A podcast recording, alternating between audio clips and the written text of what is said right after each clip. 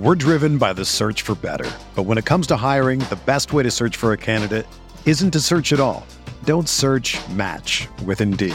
Indeed is your matching and hiring platform with over 350 million global monthly visitors, according to Indeed data, and a matching engine that helps you find quality candidates fast. Ditch the busy work. Use Indeed for scheduling, screening, and messaging so you can connect with candidates faster. Leveraging over 140 million qualifications and preferences every day, Indeed's matching engine is constantly learning from your preferences, so the more you use Indeed, the better it gets. Join more than 3.5 million businesses worldwide that use Indeed to hire great talent fast. And listeners of this show will get a $75 sponsored job credit to get your jobs more visibility at Indeed.com slash BlueWire. Just go to Indeed.com slash BlueWire right now and support our show by saying that you heard about Indeed on this podcast. That's Indeed.com slash BlueWire. Terms and conditions apply. Need to hire? You need Indeed.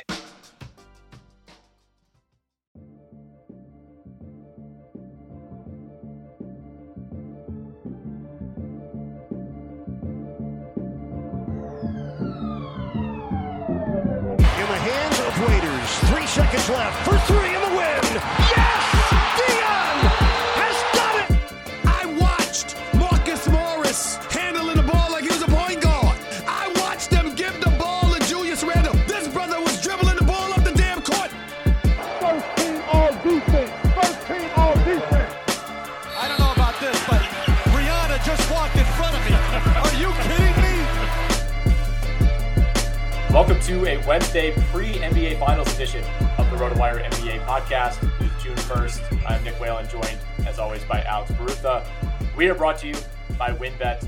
Uh, make sure you're checking out winbet.com. Obviously, a lot going on uh, in the sports world uh, and in our NBA world, Alex, with the finals tipping off uh, tomorrow night, Thursday. We get game one. Nice little break uh, from game seven uh, of the Boston Miami series, which was on Sunday night. So, three full days off for the Celtics uh, even more time off for the Golden State Warriors. Um, what is your general feel on this series? We're going to have a big preview article that goes up on the site uh, either late tonight or, or, early tomorrow, where we'll kind of uh, you know have a, a roundtable style where everybody offers their takes. But um, I, I have not dived into your response yet. But one of the questions in that article is basically, you know, what are your thoughts coming into the series? Because there's for the first time, it feels like in a while, there's not really a I wouldn't say consensus, but it, you know, you can tell me that you think the Celtics are going to win in six or the Warriors are going to win in five. And I wouldn't really push back all that much. You know, I, I think Golden State maybe has a little bit of a lean just because they're the home team. They've had uh, what's felt like a smoother path to the finals. They're coming in more well rested, but uh, a lot to like on the Boston side as well, especially given the path that they've had to the NBA finals. Yeah, I mean, the, so the Celtics have been the best team since basically the All Star break, which I think is if you're leaning towards the Celtics, that's kind of what you're banking on. It's like this actually has been the best team for the second half of the season. That said, uh, I I've kind of talked myself into the Warriors here. So I, the last two series for Boston kind of concerning. Um, needing seven games to get through that Milwaukee team, and I'm a little biased because I'm a Bucks fan, so I was like you know, very upset at like how the Bucks were playing. Uh, I thought, you know, Giannis was just saving them over and over and over again. But I think needing seven games to get through Milwaukee, and they were shorthanded without Middleton, and then you need seven games again to get through the Heat, who are shorthanded without Tyler Herro. The whole team was beat up for a while. Um, I think that was pretty concerning as well. And those were both physical series, so I think they're coming out of that pretty beat up. And then you combine that with, I think Golden State's experience is really important. And um, you know, like their core has been to six NBA finals. You can't there's no stat for that. You like there's no you can't quantify that with numbers. Um maybe that just shows up in the coaching battle, right? So you get Steve Kerr, one of the best coaches of all time, been to six NBA finals. As good as Ime Udoka has been, he's a first year head coach. This is the most high leverage situation possible. Um, and that's ultimately what has kind of made me lean towards Golden State. Yeah, I I've kind of talked myself in circles already on this series because I think on one hand you can say yes, Boston, you know, on paper has had the much tougher road. Um, you know, they they blew past a Nets team that I think some people thought would maybe win that series in six or seven games. You know, they, they blow them out um, and, and win in four. Um, you know, even without Middleton, it's a little bit of a blemish. I think, you know, Milwaukee taking that team to seven games, especially if you look at it from the perspective of what if you took Jaylen Brown away from Boston and gave Khris Middleton back to Milwaukee? You know, like I, I mean, in that scenario, Milwaukee maybe wins the series in five, maybe they win it in four. Um, so that's a little concerning. And then we saw what felt like a little bit of a redux uh, of that same situation against Miami, where Tyler Herro goes out mid series. Jimmy Butler is super banged up. You know, Kyle Lowry doesn't look anything like himself. Virtually everybody but Bam Adebayo uh, was at like 70% by the end of that series. And and still, you know, Boston looked like the better team for most of the series, but it came down to the final 15 seconds of a game seven on the road. So, you know, there, there have definitely been some cracks in the armor for Boston, but at the same time, I, I still feel like they deserve a lot of credit for not folding. Um, you know, even even in some situations where they held the advantage and were, were kind of working against themselves, you know, some of the shots that Marcus Smart was taking late in that game seven against Miami, for example, uh, but they still found a way to get here. So there, there's kind of this tug of war between Boston at times shooting itself in the foot and not playing to its potential, but at the same time still finding a way to get to the NBA Finals. So you know, I I, I don't necessarily want to hold their path against them uh, because they got through some good teams, but there were there were some catches, especially that Milwaukee series. I will say, um, in full disclosure, I'm sitting here, you know, in the heart of Milwaukee, Wisconsin, as I'm saying this. I remain extremely confident that the Milwaukee Bucks would be representing the East in the finals and, and likely go on to win the finals had Khris Middleton not gone down in round one. I think that's fair. Yeah, it's um yeah, uh, they, they very much could have. I Boston, I don't know, man. Like I, I think they they have had a harder path, right? Um, you know, Golden State goes up against Denver without Jokic, without MPJ. Uh, pretty a little concerning what happened against Memphis, kind of down the stretch without Ja. I still have a really hard time quantifying like exactly what was going on there. And then they take care of business pretty well against Dallas, who I felt like I was never really that high in Dallas in the first place. But um, you know, Golden State's had the best offense throughout the whole playoffs. Um, Boston's had the second best defense. So, you know, these teams are I, I mean, I ultimately I think this is going to be a, a fantastic finals, and I'd be surprised if it didn't go six games. Um, I know the odds, like the series uh, correct score, shortest odds on that is is Golden State in 7 mm-hmm. uh, which I you know kind of tracks with the series line in general, right? If the. Warriors are minus 150, that's kind of how it has to be. I agree with you on that. I mean, you could kind of make the same argument that that I just laid out for the Celtics with the Warriors too, where yeah, they, they were probably pushed a little more than they should have uh, by a Memphis team that didn't have Ja Morant. You know, even in the they had the, the one blowout game, you know, where, where Golden State was down 50. It, that one just felt like such an anomaly. It felt like a you know some of the games that we saw in the in the Celtics Heat series where it was just over by the end of the first quarter. Um, and, and, you know the Dallas series, like Golden State look good. They blow through. They're up 3-0. Um, they have the classic. Like it feels like every team ever has has always lost that game four, uh, and then comes back and wins game five. Um, but it's hard. To, it's just hard to quantify. Like how good was that Dallas team? Like yes, they were good enough to beat the proverbial favorite in the Western Conference, but we also had to do a major reassessment of how good we think the Phoenix Suns were with how that series closed out. So you know, I, t- I tend to think that like if Golden State played the same teams that Boston did, I think we would have seen very similar results. You know, I, I think Golden State probably makes it through, but maybe a little more by the skin of their teeth. Uh, because you know, all due respect to Luka Doncic and the Mavs uh, and, and Ja Morant and the, and the Grizzlies, I, I, personally don't really think that those teams, even at full strength, are quite on the same level as, the Bucks or the Heat or, or, even the Nets, who you know, kind of like the Suns. I, I think we had to do a major course correction on after that series. Yeah, the Nets are kind of hard to. The Nets are as confusing to me as like what happened, yeah, in that Phoenix Dallas like game six and seven. There's just something bizarre is going on there. Injuries, team chemistry, hard to quantify. But um, like you know, I don't like I don't necessarily want to get too deep in the weeds on like those series because uh, like a lot of these these playoff series and games are about like matchups, right? Specific matchups. Um, do you? I mean, like, I mean, one of the questions you asked in the roundtable that's going to be up on the site soon is like, how does Boston win this series? How does Golden State win this series? Like, what do you think? What do you think on both of those?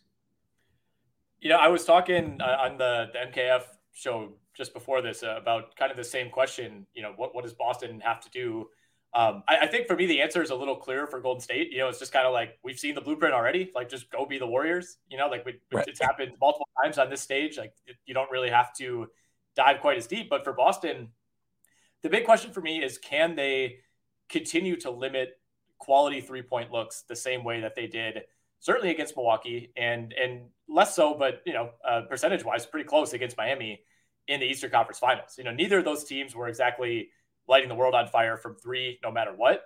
Um, like even the good looks, it felt like Milwaukee, and Miami were getting just weren't going down for whatever reason. But um, you know, watching the Bucks all season and then watching that Celtics series, like the frequency with which Milwaukee was getting good quality looks, uh, really whatsoever, but from three especially, was you know dramatically lower than what you see throughout the regular season or what you see even in most playoff series against other opponents. I, I thought that the Celtics defense running the Bucks off the line always seeming to be in position on rotations.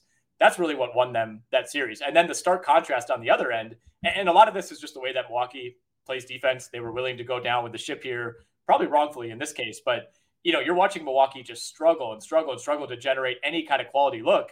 And then on the other hand, it's just wide open three for Jaylen Brown, wide open three for Grant Williams, wide open three for Al Horford. Um, you know, I, I, think Boston is going to be able to continue generating its own good looks, but can they continue to do that against a team that has, in my opinion, the two best shooters in the league, at least the two guys you would not want to leave open most in Curry and Klay, because it's a little bit different, you know, running Klay Thompson off the line versus running Pat Connaughton off the line. Yeah, I feel the same way uh, about uh, that you do about the Warriors. First of all, like, um, you know, like my response initially was just going to be, well, they just keep being themselves to probably win the series. But I, you know, I try to be a little more descriptive than that and just like that, you know, they should pressure the Celtics because we've seen that work. Like pressure the ball. Yeah. They don't have a they should not let the Celtics score, and they should score. I think that's how win. exactly. And ideally, you know, you want to force the Celtics to take threes because if you get in a three point battle, then the Warriors are probably going to win if it turns into a three point battle. Uh, for Boston, yeah, you got to limit the threes. I, I, think for them, I mean, they have the size and athleticism advantage in the series, right? By a pretty significant margin. Um, and it's never as simple as saying like just get in there, you know, play physical and take advantage of mismatches and you know force the ball in the paint. But I think they have to do that more, right? Because they have, you know, Tatum or uh, I, I, should start with like Horford. Uh, you know, Horford against Looney. Horford should win that matchup. You have Rob Williams out there, who I don't know who he's going to end up guarding, but like they they're taller and bigger than a lot of these Golden State guys who don't necessarily want to get physical. So I think I think they have to do what Milwaukee and Miami was doing to them. You know, Milwaukee and Miami were just trying to beat them up, play super physical. I think Boston has to turn around and use that against Golden State because that's not how they want to play. You know, whether or not they're going to switch everything, I'm not sure, but I think they really have to try to get into these guys. And again, every team's been, every analyst ever has been saying that about Golden State, right? Get in their jersey, push them off their spot, stuff like that. I mean, just yeah, it's it's way easier said than done. It's not always that effective. All right, possible counterpoint. What if this has been a 16 month long con and James Wiseman is coming back for the NBA Finals to, to, bring some size to that Warriors front line?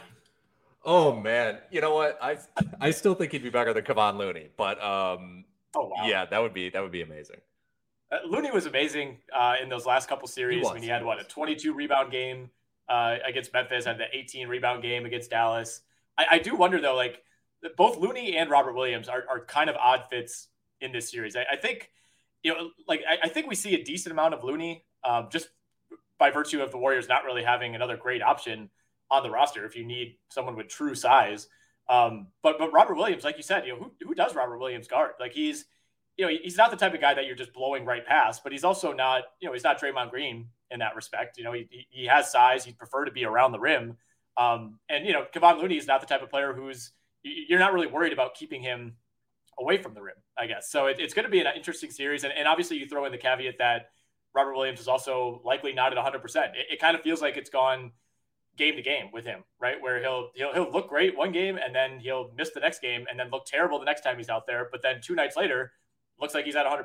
So like, I, I don't think you can count on him to be at full strength. You know, I don't think three days off is enough to solve whatever's going on with that surgically repaired knee. But I, I don't know. I wouldn't be surprised if we go, you know, he plays like 18 minutes in game one and then plays like seven minutes in game two and then 30 minutes in game three. And it just kind of goes by feel and, and how he's looking out there.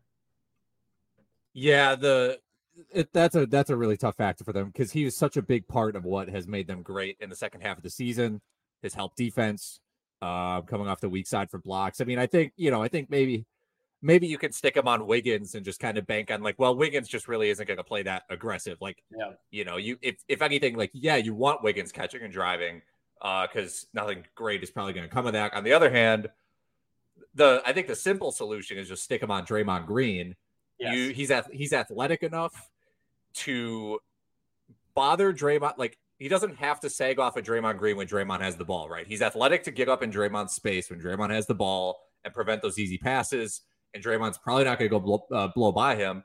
And then on the other hand, when Draymond doesn't have the ball, uh, Williams can just sag off because Draymond's not, going to hit a catch and shoot three, and then he can kind of protect the rim there. So that to Mhm. me feels like the most natural thing to do. And then you know you have Horford on on Looney, and then you do uh, Tatum on like Klay Thompson or whoever. It's just the, the matchups kind of fall into place from there.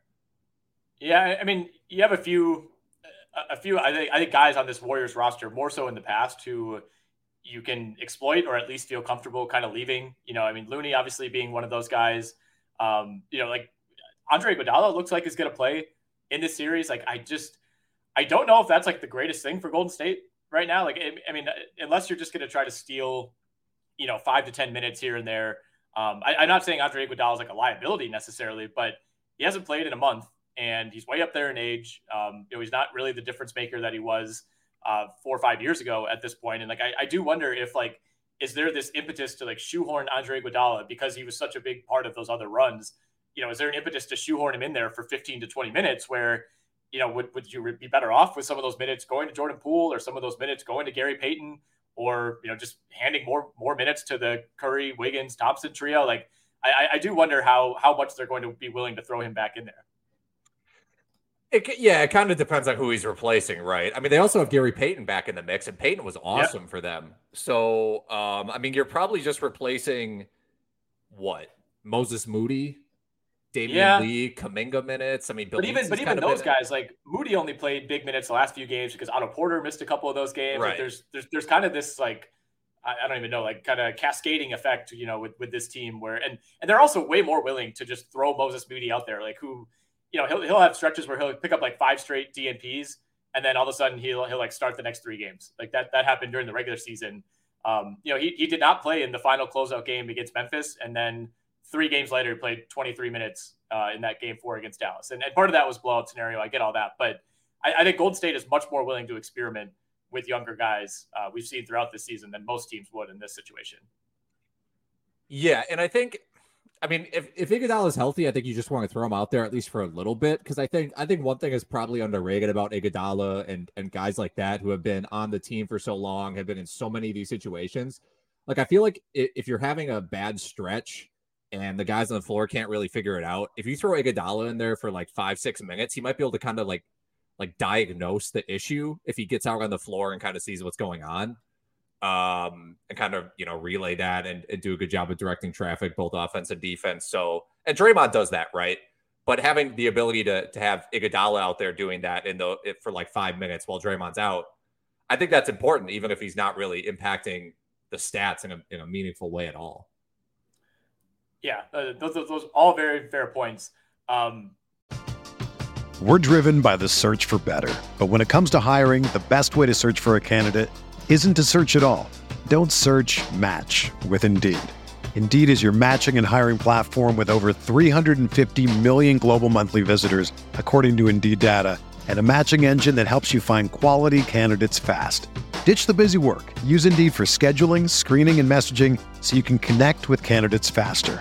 Leveraging over 140 million qualifications and preferences every day, Indeed's matching engine is constantly learning from your preferences, so the more you use Indeed, the better it gets.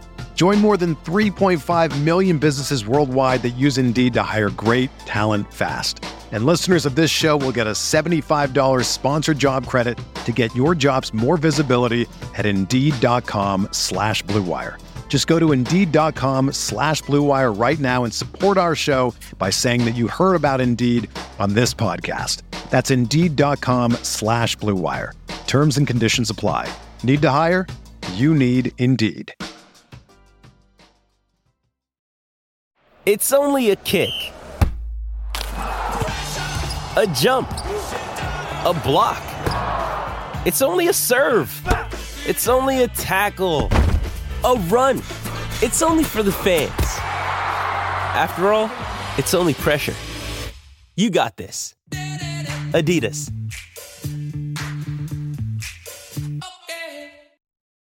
When you need mealtime inspiration, it's worth shopping Kroger, where you'll find over 30,000 mouthwatering choices that excite your inner foodie. And no matter what tasty choice you make, you'll enjoy our everyday low prices, plus extra ways to save, like digital coupons worth over $600 each week. You can also save up to $1 off per gallon at the pump with fuel points. More savings and more inspiring flavors make shopping Kroger worth it every time. Kroger, fresh for everyone. Fuel restrictions apply. I want to talk about Klay Thompson real quickly because I, I, feel like everything I read and hear on podcasts, there's there's always this uh, this air of like uh, Klay's not quite the same. You know, if they can get the old Klay Thompson back, you know that really changes things. I, am willing to admit that he's he's definitely fallen off defensively, which is understandable when you tear an ACL and tear an Achilles. That's part of the deal. But I, I feel like we're seeing pretty close to peak Klay Thompson as a shooter and as an offensive player. I mean, he's up to, if you go all the way back to mid March, he scored in double figures in 29 straight games. Uh, over that span, uh, so we're, we're starting with a March 8th game against the Clippers. So over that span, including the playoffs, he's at 22.6 points per game, 45% from the field, 40% from three on 10 attempts per game, 4.1 makes. You know, I, I'll, there is a little bit of noise in that sample where, like, some big games in the playoffs, especially, uh, are kind of buoying him. You know, he had eight threes against Memphis. He had eight threes in the closeout game against Dallas, and those kind of helped offset some some really bad games. But I, I feel like Klay is about as close to back as we're going to see from him. Like if, if you're expecting him to be in his first half season back from catastrophic injuries to be better than 23 points on 40% from three, like what's the expectation here? Yeah, I mean he's he's not going to be able to like he's not like a lockdown defender anymore, right? And like no one was expecting him to be. And you're right. He's he's out there. He's shooting. He's hitting forty percent of his threes. Um, I, I don't know, man. I don't know what more to expect. I think I think yeah, you're giving up a little defensively with him compared to other guys at this point. I don't know, man. He's he's just such. He's like he knows exactly how the offense is run. Again, it's like this this Golden State core.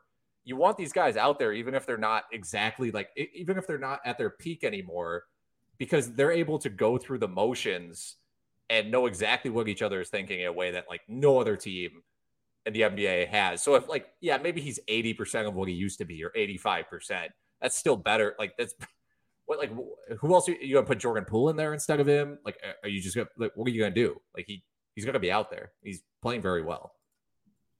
Yeah. I, I just think that there's been like a, a some sort of like miscommunication and like what the expectations are for Klay Thompson. Like he, he's only averaged 20 points per game in the playoffs twice in his entire career. Like he's right. he's having like as good of a playoffs this year as he's ever had. Yeah, I know. People people like to envision this Klay Thompson like like he was out here scoring like 28 a game. Um, but he's like he's a three point shooter. Three point shooters are are prone to streakiness, right? Like he's yeah. he gets his he gets buckets in transition and all that off of back cuts too, because that's just how the offense is run. But if he if he hits one or two threes, he's probably going to score like 14, 15 points. If he hits his five threes, he's going to score 25, 26 yeah. points. It all just ends up averaging closer to like 18. Right. I think if someone told you a week before he made his return this season, hey, all right, the Warriors are going to be in the finals. Klay's going to be averaging 35 points a game. No sign of any issues with the knee or the Achilles. He started every game. He's playing the same minutes, and he's averaging 20 points per game, and he's shooting 40% from three like who would be like not good enough, man? I don't right. know. He's, he's just not himself. So I, I just needed to, to get that out there as a, a quick to, quick uh, defense uh, of Klay Thompson because I, I just hate that that narrative keeps propping up. I, I think it's a lazy narrative. I think people were down on him because his first like 20 games back, he was pressing a little bit. You know, he was shooting like 40% right. from the field. He was having some really rough nights. But ever since then, man, I, I think he has looked every bit like the old Klay Thompson. Um, let's get to some betting on the NBA Finals. Uh, Warriors minus three and a half for game one. Uh, I think that feels about right. Uh, you know, you alluded to to the series price, which is uh, kind of hovered around like Warriors minus 130, minus 150, depending on where you look. Again, with with the home court advantage, with the pedigree, uh, I think that all makes sense as well. But um, I wanted to look at some of the uh, props for this series, that that are available over at the DraftKings Sportsbook. And let me tell you, there are plenty of them. Um, oh my god! And one of them that I like, by the way, Klay Thompson to average 20 plus points in the finals, minus 120. All right, the odds makers think it's happening. Uh, yeah, that's kind of interesting. Um, I don't know, man. It's it's it's tough to like. I, I looked at a lot of those. I mean, I looked at all of them. The, the you know, points per game, rebounds, blah blah blah. Um, yeah, that one in like Curry, 25 points is interesting as well. Uh, because you know Curry's done that for most of the most of uh, most of his playoff series. Like you can get Curry to average uh 25 and the and the Warriors to win um at plus 120, which is nice. But um yeah, that Klay, that Klay line is tough for me, right? Because he's averaging like exactly 20.4 points a game in the playoffs. It's just kind of that swing number. Mm-hmm. Well, you could get Curry to average 30 plus and the Warriors win the finals. That's at plus 475. I, I don't I don't think I love that. I mean, 30 points a game in yeah. the finals is a lot. I mean, that's like that's hard to do for anybody. Like the, the way that the game slows down and, and especially later in the series, like each possession just becomes so increasingly valuable and increasingly scrutinized. Like getting to 30 is, is really tough. I, I think if that was like eight to one, nine to one, I would think about it. But you know, you're not even getting to five to one on that. No, and I, I, I you know, I mentioned this in the in the roundtable response, but it's just like I, I look at a lot of I looked at all these odds and like so many of them are just really tough for me to quantify, which is kind of I think what you're getting at. It's like I'm not sure if this number is fair. Like I have no frame of reference for this. Like, you know, one of the one of the odds I, I'm citing is any player to make nine plus threes is plus 650. Okay. So that's something Curry has done twice ever in the playoffs. Klay has done it twice in his entire playoff career as well. Tatum's career high is nine, uh, regular season or playoffs. Um, like this plus 650 number, that doesn't mean anything to me. I don't know where that's coming from. Like, that doesn't feel great to me. It's right. like, I think I want 10 to 1 on that. It's just like, unless a number really sticks out and I'm able to like kind of think like, oh, if we were to play this series out six times, you know, this would happen. It's just like though that's uh, it's getting too vague for me at some point. Yeah, when you say it like that, it makes it seem a little more reasonable. You know, when you're saying like, all right, if if we play the series out six times in one of the games throughout those six times, does somebody hit at least nine threes? It's like maybe, but then the numbers you just cited, I mean, Klay Thompson, you said has done it what twice in his twice. entire playoff career. That's twice yeah. in 139 games. Same with Curry. Curry yeah. has only done it twice. Klay's right, so we're talking uh, basically like four times in almost 300 games for those two alone. Right, and that's not that's not six to one. Um, right. And it's the same with like, of course, you're adding, you know, uh, Tatum in there as well, and like maybe insane Jordan Poole or like Marcus, Marcus Smart, Smart you know, yeah, exactly, yeah, Marcus Smart yeah. game. But um, it's stuff like that where it's like sometimes I'm looking at these odds and I'm like, I just could never like even if I think this thing is going to happen, I just I don't feel like I'm getting a great number, which is normally why I'm, i stick to something like you know Curry Finals MVP plus yeah. 110. That makes sense to me. Um, and some of the longer odds stuff, um, you know, as well. That even if it's not super quantifiable to me, it's just like the odds are so long and it seems reasonable that I I'm willing to take a chance on it. So one interesting one, I, think it was you who mentioned this, or somebody mentioned it in the roundtable. Uh, any player to score 50 plus in any finals game. Only 11 to 1. And and I think back to LeBron game 1 2017 against the Warriors uh, or 2018 against the Warriors where he had 51 and it just felt like the you know, I, Bill Simmons always says like the greatest game I've ever seen an individual play. Um, it's like think of how crazy that game was, and it, it, felt like LeBron had like 70 in that game, and he only had 51. Um, yeah, I know Tatum is, is obviously capable of approaching 50. You could, you could say the same for Curry. We've seen Klay have crazy nights, but 11 to 1 i mean how is this not like 30 to 1 yeah i know i know i don't i don't want to be so a lot of these i just i look at them and i'm like well you're just the sports books are really getting their money on these aren't they like this they're gonna yeah. make all their money on on the nba finals off of these props um which you know i get because people are excited to bet them and that's just that's how things work these days but yeah 11 to 1 yeah kind of implying that like you know because every nba finals has an all-time player in it. And you're saying that like basically every 10 years someone's gonna pop for 50. And um you know, I didn't I have not gone back and looked to see if that's the case. Does not feel like the case. but you mentioned it with the LeBron game, one of the best games anyone has ever played in basketball ever.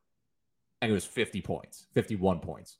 Um, and uh, and it, obviously he's passing and stuff too, but uh, it's just yeah, I I wouldn't I would not bet that at, at 11 to 1. That just doesn't feel like value to me.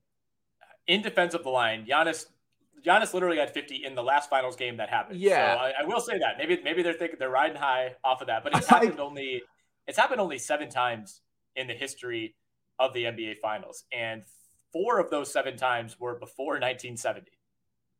Right. See, that's a key number, right? Because if you're thinking, well, it's like it's happened seven times. NBA's been around for like roughly 70 years, right? Oh yeah, one of every. But you're the fact that it just hasn't happened since you know that offense since 1970, and um, you know, like that Giannis game. You know, that Giannis game was a complete anomaly. Uh, anomaly. He hit like 19 free throws.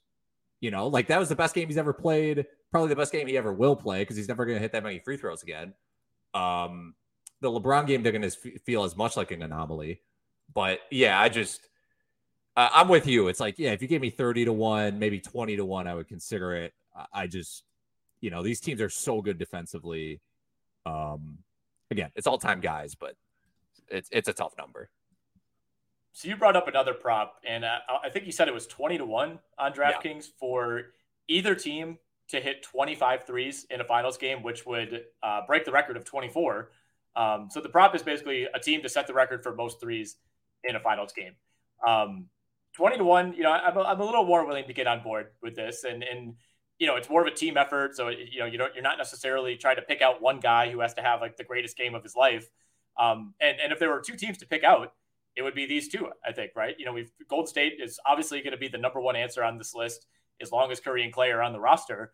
And, you know, we saw Boston just have some massive three point shooting games against Milwaukee. My question is, how much of that was Milwaukee just rolling out the red carpet for Grant yeah. Williams and Marcus Smart and Al Horford and, and even Tatum and Brown uh, to take as many threes as they wanted?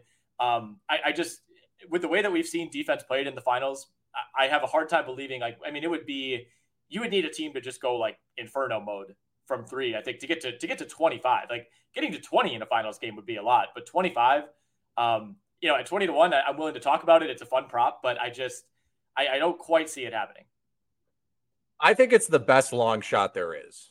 That's that's why I sort of I, have included it as something that greatest I like. bet of all time. It is. the, I'm okay, but honestly, I mean, you're talking again. You look at some of these other odds. Uh, it's yeah. just like I, I, you know, to me, this is this is almost sort of of principle. It's like, um, you know, part of it's like, yeah, the, the Warriors are in the finals. Like the twenty to one implies that. like, do you think sometime within the next twenty years, within the next twenty NBA finals, someone will break the three point record for most made in a game.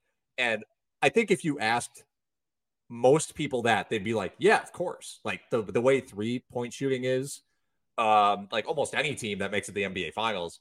So that's kind of my logic here. It's just like I, I just I I feel like it's bound to happen. Whether or not it happens this like in the series is is one question. But um, you know, the the Celtics did it during the regular season one time. We had four games this year where teams hit 25 threes non overtime. 19 games this season where teams have taken at least 53s. I feel like that's an important number. You take 53s, you hit half of them. Uh, maybe you get lucky with an overtime game as well. Um, you know, with how series, uh, with how close the series is expected to be. But I just, I just feel like this record's going to be broken. It feels inevitable within the next 20 years, which is why I like the 20 to 1. Yeah, the last one we'll hit on uh, Daniel Theis to score 70 points in any finals game is uh, 700,000 to one here. Uh, yeah, don't tell Ken. Don't tell Ken about that one. My favorite bet on the board. Um, so we're looking at uh, there's a close games category on DraftKings, which normally I, w- I would probably just scroll right through that. Seems a little too menial, but we've had a weird playoffs. There's been a ton of blowouts on both sides. Uh, exact number of games to be decided by three or fewer points in the series. So obviously zero, one, two, three, four, five, six, or seven. Uh, all seven games to be decided by three or fewer points is six hundred to one. well, that's that's at least fun and uh, a long, long odds. So um, if someone showed me that ticket, I'd be like, "That's awesome, good for you."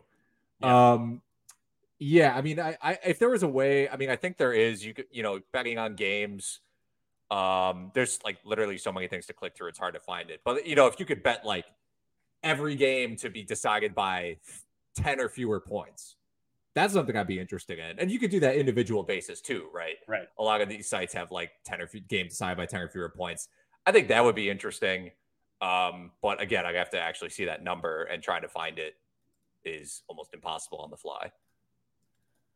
Let's move to finals MVP, uh, and then we'll finish out. Uh, we, we actually have the 2022-23 title odds up, which are, are pretty interesting to discuss. But finals MVP odds, unsurprisingly, Curry plus 110, Tatum plus 170. Massive gap down to Jaylen Brown 11 to 1, Klay 15, Draymond 18, Wiggins 25, Poole 35, uh, Smart 45, and then then you're getting into the major long shots after that. Um, I mean, if if I gave you Curry or Tatum or the field, is that as easy as it sounds? Yeah, I would I would take Curry or Tatum. Or yeah, uh, yeah. yeah. Right. I mean, to me, to me, I'd, I'd, I'd bet on Curry plus 110. I'd rather bet on that than Warriors minus 150, for example. Um, but yeah, and I, I, I would just be shocked if it's it's hard for me to envision Jaylen Brown winning Finals MVP. I have an easier time envisioning Klay Thompson winning Finals MVP than I do Jaylen Brown. Right. I, I think because one, we've seen it happen with Curry. You know, we've seen him win three titles and come away with with zero Finals MVPs, and and the two Durant ones, you know, that's a, a different circumstance than what we saw with with Iguodala winning it in 2015. But you know, for the Warriors could win this series with Stephen Curry just playing okay. I, I think I think that's in the cards. I, I, think if Steph Curry has an okay to bad series, chances are Boston wins. But it's not crazy to think that Golden State could win the series. If Jayson Tatum has an okay to bad series, Boston has no chance to win. Is that fair to say? Yeah, so yeah, so maybe it would be better if you like the Celtics just to bet the Tatum MVP, and if you like the Warriors, it actually may make more sense just to bet their line because they they play so egalitarian, like you mm. mentioned. Like Curry can affect the game without scoring, his gravity can affect the game. So it's possible Thompson or I, I, I don't know. I don't envision Draymond winning it unless he like literally shut down Tatum to average Right. like 15 points a game, which is kind of how what that's how like Iguodala won it the one year because he Right. quote unquote shut down LeBron. Right. And and I think, you know, even these last two series, like Tatum played well. He was he ended up being the inaugural Eastern Conference Finals MVP. But there was a lot of momentum. If you're on Twitter, um, you know, we, we both follow a lot of Celtics people. It seems like every media member has some sort of Celtics fandom. But yeah, there's a lot of like, man, you know, I think Al Horford was actually their most valuable guy, or Jaylen Brown was phenomenal in that series. Like, you know, that kind of felt like that kind of kind of opportunity um, where a lot of guys stepped up and it felt like a total team effort. And the award still went to Tatum. You know, so I think we could kind of see that play out again um, if Boston were to win the finals. I think it's pretty clear. Um, and, and everybody on that team like loves Jayson Tatum, and I think knows that he is the best player on the team. I don't really think that there would be some side of like you know Curry versus Durant type of debate uh, when you're talking Tatum versus Brown. I, I think everyone knows that those guys are on slightly different tiers. For the Warriors, you know, like again, I, if the Warriors win the finals, I would say there is a 90% chance that Steph, that means Stephen Curry wins the finals MVP. And I think the fact that he hasn't won it in the past is now helping him in this scenario, Yeah. right? I think that's going to become more and more of a narrative, especially if it becomes clear that the Warriors are going to win the series. I, I think like unless Curry has just a disastrous series, like there's going to be almost pressure on the finals MVP voters to give it to him, right? Like you don't, they, they're like, you don't want to be the one who's responsible for him missing out on it again, like what happened in 2015. I agree. Yeah, I agree. I think if it's even close, uh, even in the same ballpark as like Curry or Thompson, Curry's going to get it. Like I, I, I think, I think you're right. I think there's just going to be like pressure to give it to Curry, and I don't even, I don't even think that's entirely undeserved pressure. No. By the way, I think he deserves a Finals MVP. Um, I think he would have to play like it would have to be so so in favor of somebody else that it would have to just be unbelievably like Klay averaging 30 points a game, something like that.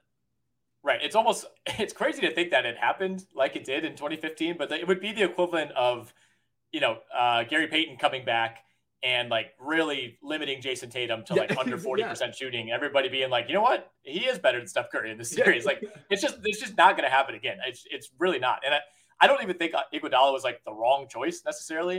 Um, I, I think I think Curry was shaky enough in that series, and and back then, you know, he he had won the MVP that year, but it's not like he was quite as established as he is now. Like it wasn't that insane at the time. Uh, but yeah, it's just not going to happen again. So I, I, think if the Warriors win, it, it, means that Steph obviously played well, uh, and there would have to be a huge gap, like you said. You know, it would take Klay Thompson having like 25 threes over the final three games of the series or something like that for him to even have a chance. And even then, I think there might be people, um, you know, who make that argument in favor of Curry. And you know, Draymond, I think at 18 to one, I wouldn't bet it. I just don't. You know, at the, at the end of the day, like it, it, it like many awards, it kind of comes down to stats and you know, it's like Draymond could be the best player in the series in terms of his impact on both ends, but I just don't think I don't think there are going to be enough people that would be willing to like fight to the death on that argument, right? Because like the Warriors could win the finals and Draymond could end the series averaging like four points, five and a half assists, six rebounds. Like you're not, yeah. and, and you know what he brings defensively and and you know chemistry wise, offensively is is not quantifiable. So I just don't think he really has a chance at a Finals MVP. Yeah, I mean, if we're talking Draymond 18 to 1, I would just rather bet Marcus Smart at like 45 to 1. You know what yeah. I mean? Like, he, I would just, I would rather jump up farther, get the guy who was the defensive player of the year. Maybe he does a really good job against Curry. They win the finals and it turns yeah. into a Iguodala situation. Um, not that I, I, right. I, you know, not that I love that line or anything. The, the only way I could see this not being Curry or Tatum, and especially Curry, is I, I think if there were some sort of like minor injury, um, yeah. you know, like let's let's say Curry like twists his ankle and he and he has to miss game three because there's enough time between games in this series where you know could there could be a one game injury. Um, we've seen it before in, these playoffs already, but you know if he misses game three and you know it's one one and Klay Thompson puts up 45 at Boston and they win, you know that narrative could really take hold. Um, but you know then I mean, you're starting to talk pretty crazy hypotheticals at that point. exactly. Um, all right, let's finish out 2022 23 odds. I was just talking to James uh, about this earlier today. Uh, the LA Lakers have the 12th best odds to win the NBA Finals, like a, a shockingly realistic placement oh, at 20 to 1 uh, by the odds makers. You got to take it, right? No, I don't, I don't know, man. Um, LeBron at, LeBron at, I mean, I, listen, man, LeBron at 20 to 1, if someone told you that, regardless of the team that was around him, you'd be like, uh, you know, kind of I, I would, I would imagine those have to be his worst title odds ever coming into any year uh, except for like his rookie year. Yeah, right? yeah, I we could actually. You, you, can. There's a way to look that up. I think. Uh, basketball reference, I think, has it. If you go to any team's like page and go to the year. Yeah, I'll, um, uh, I'll, I'll be on the case while you chat. Okay. Yeah, as far as um, I, I, think these odds make sense. You get uh, in order, you get Warriors plus four hundred, Nets five to one. Uh, kind of interesting. Uh, you know, because they they played so bad. We don't know if Kyrie is coming back. We don't know about Ben Simmons, but they have the second best odds at five to one, and they're not they're not even a public team, right? I mean, they have no fans. Um, Celtics plus five fifty, Clippers Clippers at plus six hundred. Pretty interesting. Uh, don't hate it. Not sure it's amazing value. Um, farther down the list, like two of the teams that kind of caught my eye. Uh, for talking long shots, Pelicans at forty to one. Uh, if you think if you actually think Zion is going to stay healthy and is that good, you have Zion, Ingram, McCollum, Valanciunas, Herb Jones. Maybe they get someone in free agency. That's intriguing to me. And then Cavaliers like hundred to one. I'm not saying to bet it, but I would also not be surprised if that ends up somewhere like 75 to one. Like if you bet it right now, I feel like that could creep up just because of Garland, uh, Mobley. You know, maybe both those guys take a huge step up. Allen is very good. Who knows what happens with Sexton if they keep him? It's a sign and trade, but I've been very encouraged. But I mean, I, it's hard not to be encouraged by what we've seen from the, the Cavs at this point. Okay, so update on the Lakers situation, uh, or the Lakers, the LeBron situation. Uh, th- these are his highest odds since his second year in the league with the Cavs. They were, I think, they okay. were seventy-five to one his rookie year, forty to one his second year, and then ever since then they've been under 20 to 1. So uh, that says a lot uh, about the state uh, of the LA Lakers right now. I think you're right about the Cavs. Um, you know, I, am not saying they should be like 10 to 1, but I, I, mean, they should they should clearly be in a higher zone to me than like the Hornets and the Trailblazers. Um, I mean, I, I would even put them like over the Hawks right now. I mean, like they had sure. a dramatically better year and seem to be on a better trajectory than the Atlanta Hawks. Um, although, you know, uh, like you said, a lot of player movement uh, still to come. I, I think Minnesota at 55 to 1 is interesting. Again, probably a team that's at least, you know, one, two, three years away uh, from really being in this discussion. But, um, you know, that's probably the highest that Minnesota's been in, I don't know, what, at, at least yeah. a decade. Yeah, I mean, it's it's to me, it's it's close to the same argument as like New Orleans, where it's like if you think Anthony Edwards is like this guy and he becomes the number yeah. one guy, then KAT's your number two. It's like that's pretty good, despite what you you know people might think about D'Angelo Russell and yeah, you know, I, I think they have some more roster questions. Oddly enough, they I think they're they're like three through six is way more like uh kind of up in the air, cloudy in terms of how effective they are than like the Pelicans, who actually have like a really experienced three through five. Um, so yeah, but uh, like like the Jazz are forty to one, and I think you know not that I'm expecting them to win a title. It's just it's interesting to me that they have the same odds as the Pelicans. I, I think I think the books books are expecting like this is over for them. you know. Yeah, yeah. I, I, would not bet Utah. Um, you know, I think Toronto at fifty to one is very interesting. I, I think if you're you know you're, you're never going to feel great or like lay out like a perfect argument for why the team with like the 15th best odds should win the title um, but I, I, think you know they're, they're always a team that there's there's kind of always this threat of like a shakeup and they're such a smart organization that you expect that they'll win whatever that shakeup is uh, i mean this week it seems to be OG Anunoby potentially wanting out um, so you know maybe maybe you're able to flip him into a piece that um, that kind of accelerates things or, or maybe an even bigger shakeup um, I know Gobert's been tossed around uh, as an option for him if the Jazz really decide to hit the reset button. Uh, but Toronto at 50 to 1 jumps out. I mean, honestly, Dallas at 14 to 1.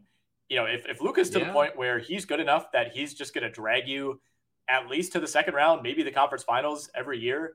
Um, you know, if you could if you could just bet the Mavs at somewhere between 10 and 20 to 1 over the course of the next few years, even if the roster doesn't look all that great, I mean, maybe they break through and get one. I, I think that's a pretty friendly number for a team that you know just knocked off the Suns, and and obviously you know that series ended on kind of a sour note, but almost by default, even though they don't have a ton of flexibility, like I I would expect that Dallas will have a better roster around Luka Doncic because they just went to the Western Conference Finals with a team of basically like scrap pieces that they got back for Porzingis plus Jalen Brunson, and that's about it. Yeah, yeah. I mean, the Nuggets are also around there. You get Nuggets at seventeen to one. That's interesting to me as well. You know, because if you view, uh, you know, if you put Jokic and, and Doncic around the same level, but the Nuggets now have Jamal Murray and Michael Porter Jr. compared to like the Mount the, the Mavericks having like Brunson, maybe they might not even have Brunson. So that that part is tough for the Mavericks. So that that that to me would give me some hesitation. It's like, well, what if Brunson signed somewhere else? And yeah. you know, their their second best player I guess it would still be Tim Hardaway Jr. at that point, you know, who's kind of forgotten about at this point because he think he broke his foot. Um, but yeah, I think I would almost rather do Nuggets at 17 to 1 than Mavericks at 14 to 1 because I feel a lot more stable about the Nuggets, um, assuming Michael Porter Jr. can stay healthy, which is, of course, a humongous if. Yeah. Yeah. I mean, Denver, they're, they're just tough to figure out. I mean, it's 17 to 1 though if you know even if you only think there's like a 20% chance that the porter situation goes really well if it goes well it could go very very well and obviously you're throwing murray back in there too so i, I don't hate the logic there what do we think about miami at 11 to 1 like what is the next step forward for the miami heat i, I kind of wanted to bring this up earlier when we were discussing the eastern conference finals but i mean this team they, have kind of pulled some houdini acts before uh, in terms of getting out of contracts and you know bad salaries and whatnot. Um, they they find themselves in that boat yet again. This time with Duncan Robinson, who is, is making 17 mil next year, 18 mil the year after, 19 mil the year after that, uh, before holding what I, I, believe is a oh, it's a player option. Why why did Duncan Robinson get a player option for 20 million dollars in 2025? Uh, we we may never know, but you know you have Lowry locked up for the next two years at 28 and almost 30 million. That that is not good. That's not good at all. Um, I mean, you have Butler locked in, you have Adebayo locked in. That's fine. But I mean, I mean, do you? I don't. I don't know if you can really bring Kyle Lowry back in good faith and expect it to go any better next year than it did this year. And you know, Herro's still around, but you have to start talking extension with him. Like, I just, I, I don't know. Like, can you expect to be any better next year if you're Miami? I don't. I don't think so. Yeah, I mean Lowry's on the downtrend. Butler is neutral, if not down. You're hoping Adebayo goes up, but like he was just like pretty disappointing playoffs from Adebayo. Um, yeah, I think you. I like Adebayo, but I, I don't. Is he going to be like? What's his? Uh, are you ever confident he's going to be better than like a third option ever? I don't know. Still pretty young. He's 24. I don't want to write off his. Well, let, let me ask you this: so when the, when the Heat went to the finals in 2020 and Bam ended up getting hurt in that series, they lose to the Lakers. So it's it's been basically two full seasons since then. Based on where Bam was at that point in his trajectory, are you disappointed, happy, neutral? Like how with the, how the last two years have gone? Like, do you feel like that trajectory is still there? I I'm pretty neutral on how I feel about him. I mean, his numbers have increased, but I, barely. I, I I don't know. Like he, he averaged 19 points a game this regular season, right? He's like 20. He's like 20 and 10, three assists, a steal and a half, and then the playoffs come around and he's like struggling for 15. And um, you know, he was in the mix for defensive player of the year. I like him. Like I just I I don't have like a ton of faith in him as like a number 2 guy, for example. Um I feel like he needs to that he's just he needs to be something more. It's kind of also how I feel about DeAndre Ayton, where it's like, you know, I, I don't want to ever have this guy with the expectation that he's ever going to be like my number two guy. But I'd feel amazing yeah. if he was my number three guy. Um, and I I still think he's their number two right now. So I think that's that's kind of a problem because he just he he floundered in the playoffs and it's just Lowry wasn't. I mean, it, he still almost made the NBA Finals, right? Like, so this is a really weird discussion because I don't even understand how this team, like, this team is so well coached, um, you know, that they're always going to be in the mix. But if you're talking about like how does this team get better, ideally, out of Adebayo take some sort of like true leap. Um, but that but that would also involve him averaging like 25 points a game. So um, I'm not sure. I'm not sure exactly. I maybe you just hope Herro gets better. Um, turns into a 25 point per game guy, even though he mm-hmm. basically was 21 points a game. I, I think it's fair to say that if Herro was healthy and Kyle Lowry played up to the potential yeah. that we thought he had, then Miami very likely wins that series against Boston. So it's like it, it's hard for me to say this was a failure. Like I don't necessarily think they need to blow it up, but for me, like the Lowry piece is a big, big issue, right? I mean, I just don't, I just don't think you can expect to get any more out of him next year, let alone in 2023, 24, when he's making $29.7 million. So that coupled with the, the Robinson contract, I mean, those are, they're not untradeable by any means. Um, you know, Robinson's not even making 20 mil. So it's not like that big of a deal, but I, I, I just think they're kind of in a spot where, you know, if you're, if you're trying to offload Lowry, you're not going to get anything of great value back. You know, I mean, it's almost a kind of a junior version of the Russell Westbrook situation with the Lakers where, it's like at least with Lowry, he's not actively hurt. He's not actively harming your team, but he definitely didn't help them uh, in the playoffs. No, I mean he he he played within himself during the regular season, right? I mean that was yeah. Well, you know, he also missed a, a ton of time. Missed a ton. Yeah, he played sixty three games. You know, like he's good assists, right? Low turnovers. He hits his threes. Like he's just he's kind of floating out there these days. Um, you know, so he's not trying to dominate the ball like Westbrook, for example but yeah, I mean, this isn't even like you know he's got two more years on his deal, so I'm not sure this is even a situation where it's like you you can dump him to OKC or you can dump him to whatever what you know some other team that just wants to tank, you know, dump them to Indiana or something like that. I maybe, maybe I'm not sure.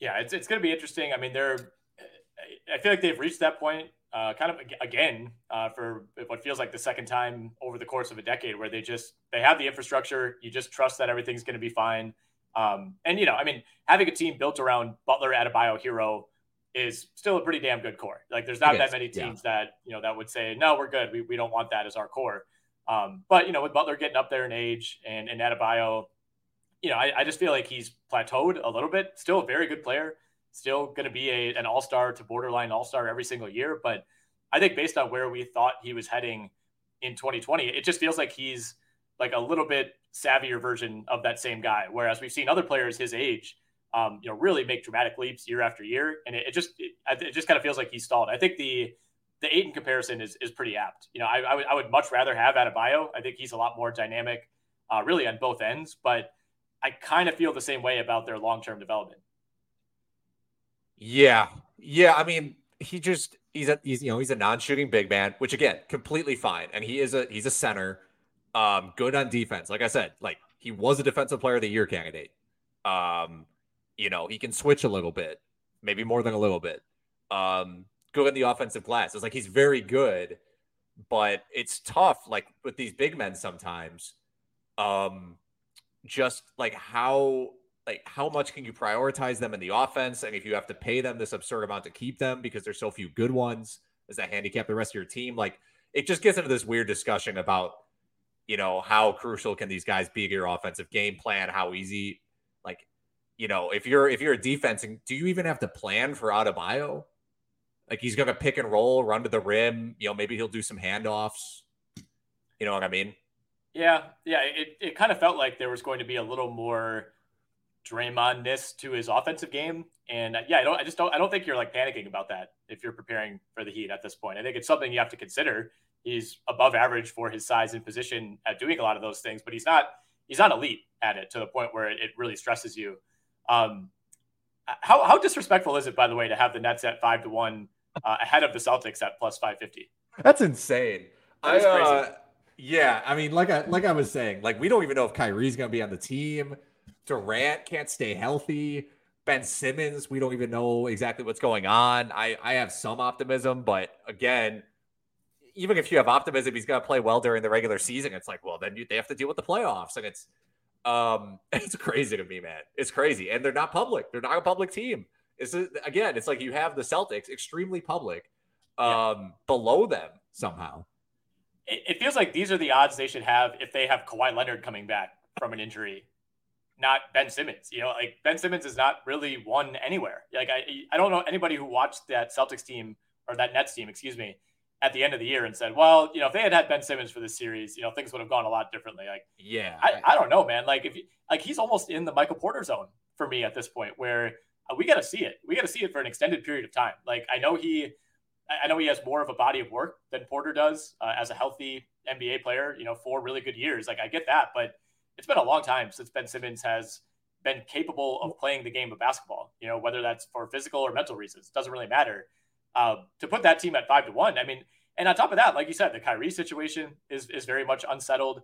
And if you if you have to trade Kyrie or sign and trade Kyrie, you're probably not getting uh, fair value back in that situation. Durant is moving into his mid 30s rapidly, um, misses a ton of time. I mean, it's five to one is is absolutely insane. I mean, I, I think I'm not saying they deserve to be 20 to one, but I, I would put the Nets somewhere in the six, seven, eight, maybe nine to one range. I agree. Yeah, and Durant. I mean, you know, he's Durant's still amazing, but it's just like he's he just shoots jump shots now. Like he'll drive past somebody or sort of get past somebody. He just like doesn't want to go to the rim. Like he'll just pull up from like 12 feet. Yeah. I'm not saying that's bad because he's Durant, but it's not great. Like, you know, if you count he also the turns 34 in September. Right, exactly. With the with the Achilles injury and all that. Like if you and this is a point I brought up with Chris Paul too, which I, I don't want to even get into that. But like in the five in the five games that the Nets played, so the play-in game plus the four games against the Celtics, Durant took 13 shots at the rim total. 13. So um that's not good. That's not good. Most of his shots were mid-rangers.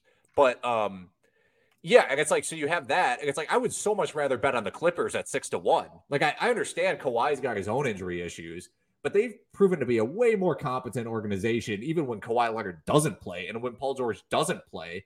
Right. Um, like you know, I probably better coaching. Who knows how much leeway Steve Nash has, but the overall structure better. Um, I would just much rather take the six to one on the Clippers. Yeah, I like that. I like the Celtics at plus 550. Um, right. You know, Phoenix, even Phoenix at seven to one, we'll see what they end up doing this summer. I mean, the Ayton thing is is a, a pretty big question mark, but I also think there's a chance that you know that that game seven was so bad that like I, think maybe we're like two down on them. Like I still think they'll be really good next year. Um, but you know, as long as Chris Paul's there, there's going to be the same questions uh, about you know these continued flameouts. I'll say the same thing I said last year. I, I want to say the odds were the same around this time. The Bucks at seven to one. That is a great bet. This is a team. This is a team that would currently be in the NBA Finals if Khris Middleton did not get hurt.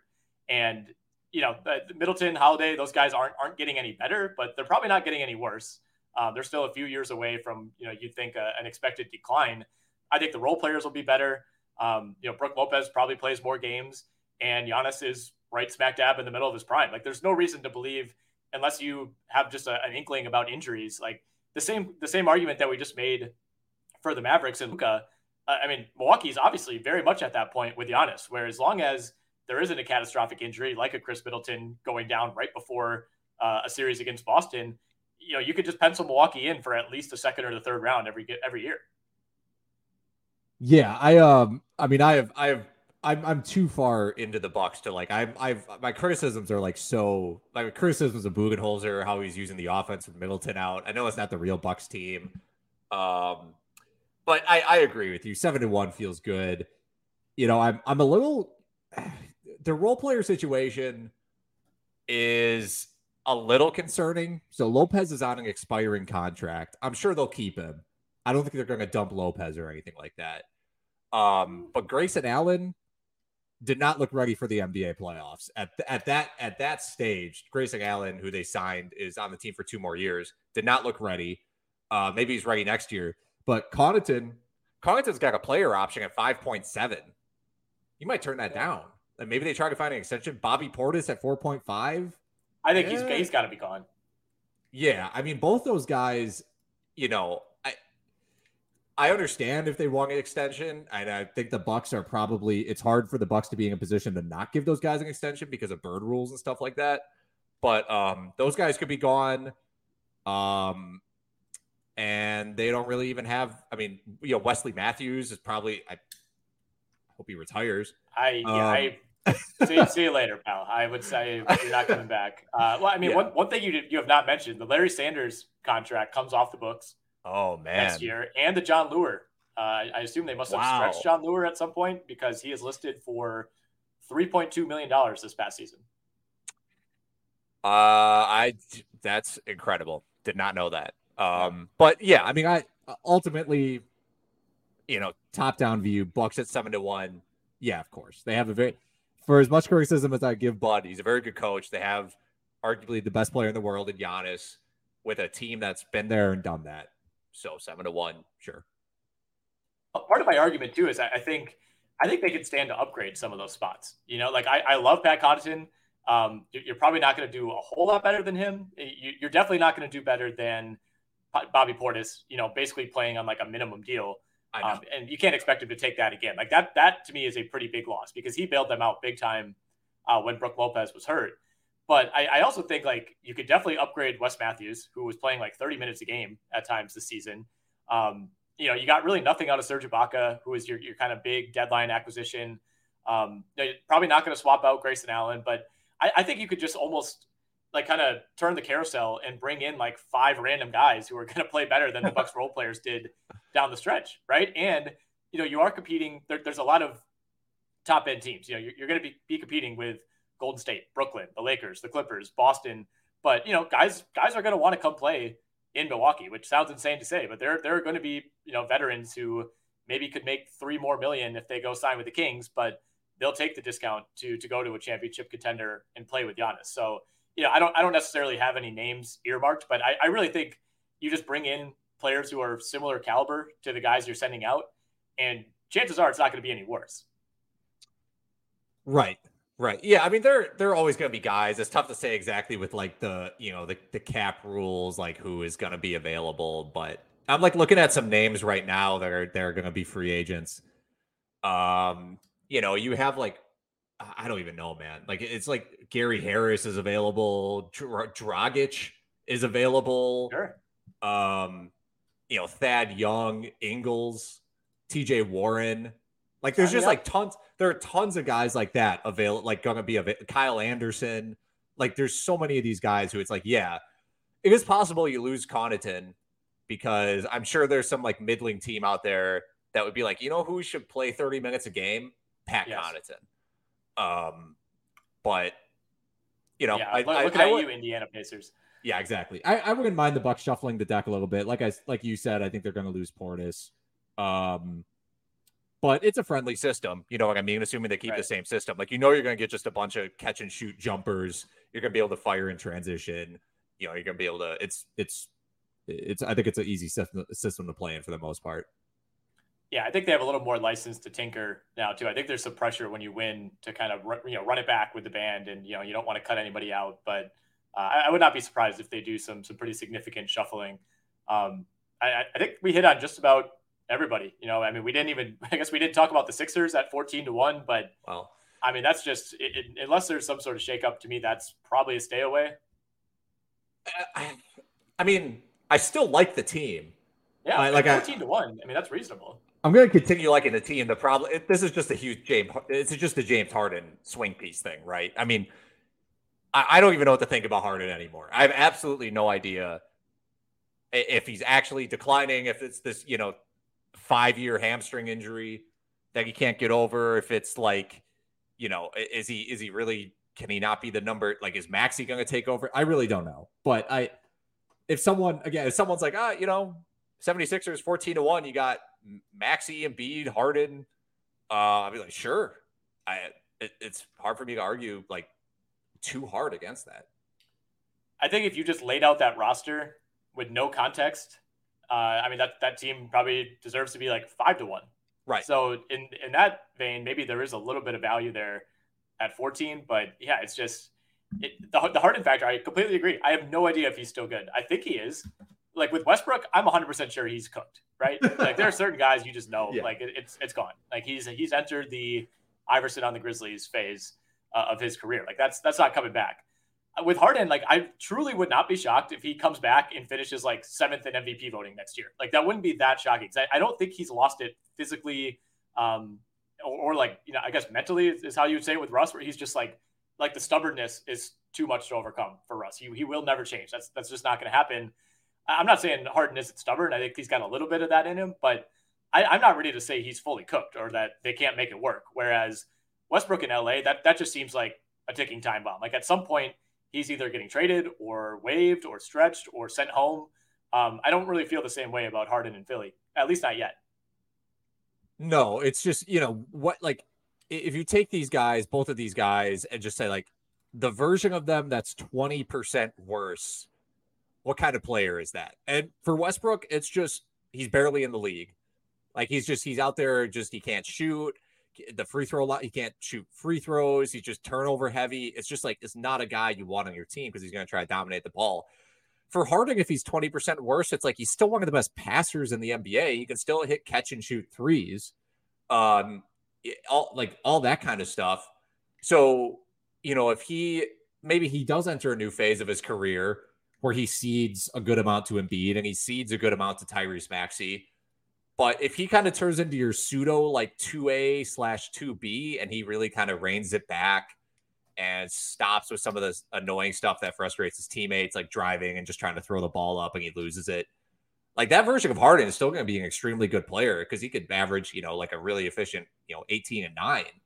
So it's like that's that's the one hope I do have for Harden compared to someone like Westbrook. Yeah, I think that's really well said. Um, I, it, would be fun if he figured it out. I don't know. It, it, I feel bad for Embiid uh, that he's had to deal with this uh, yeah. first with Simmons and now Harden. Like it's, I mean, the, the, Sixers have kind of become a team that's like fun to laugh at, I guess, for the other 29 franchises, but a lot of talent on that roster. And I think even the people that laugh at the Sixers would still want to see uh, Embiid finally get to the finals. But uh, we'll cut it off there. A lot of good finals talk, a lot of good futures talk. Uh, we'll check in sometime after game one on Thursday night and uh, continue with these through the NBA Finals.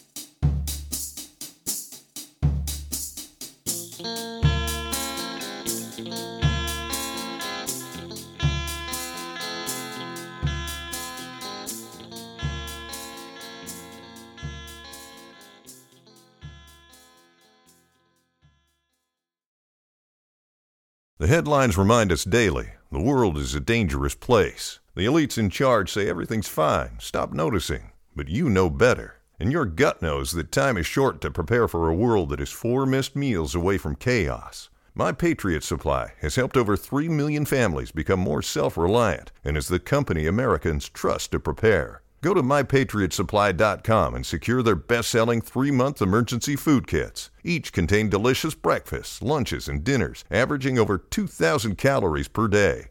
Secure at least one food kit for each family member. For a limited time, save $200 plus get free shipping on all their Ready Hour 3 month emergency food kits. You're not ready if it's not Ready Hour Foods. My Patriot Supply also has solar power generators, water filtration units, biomass stoves, heirloom seeds, and critical survival gear.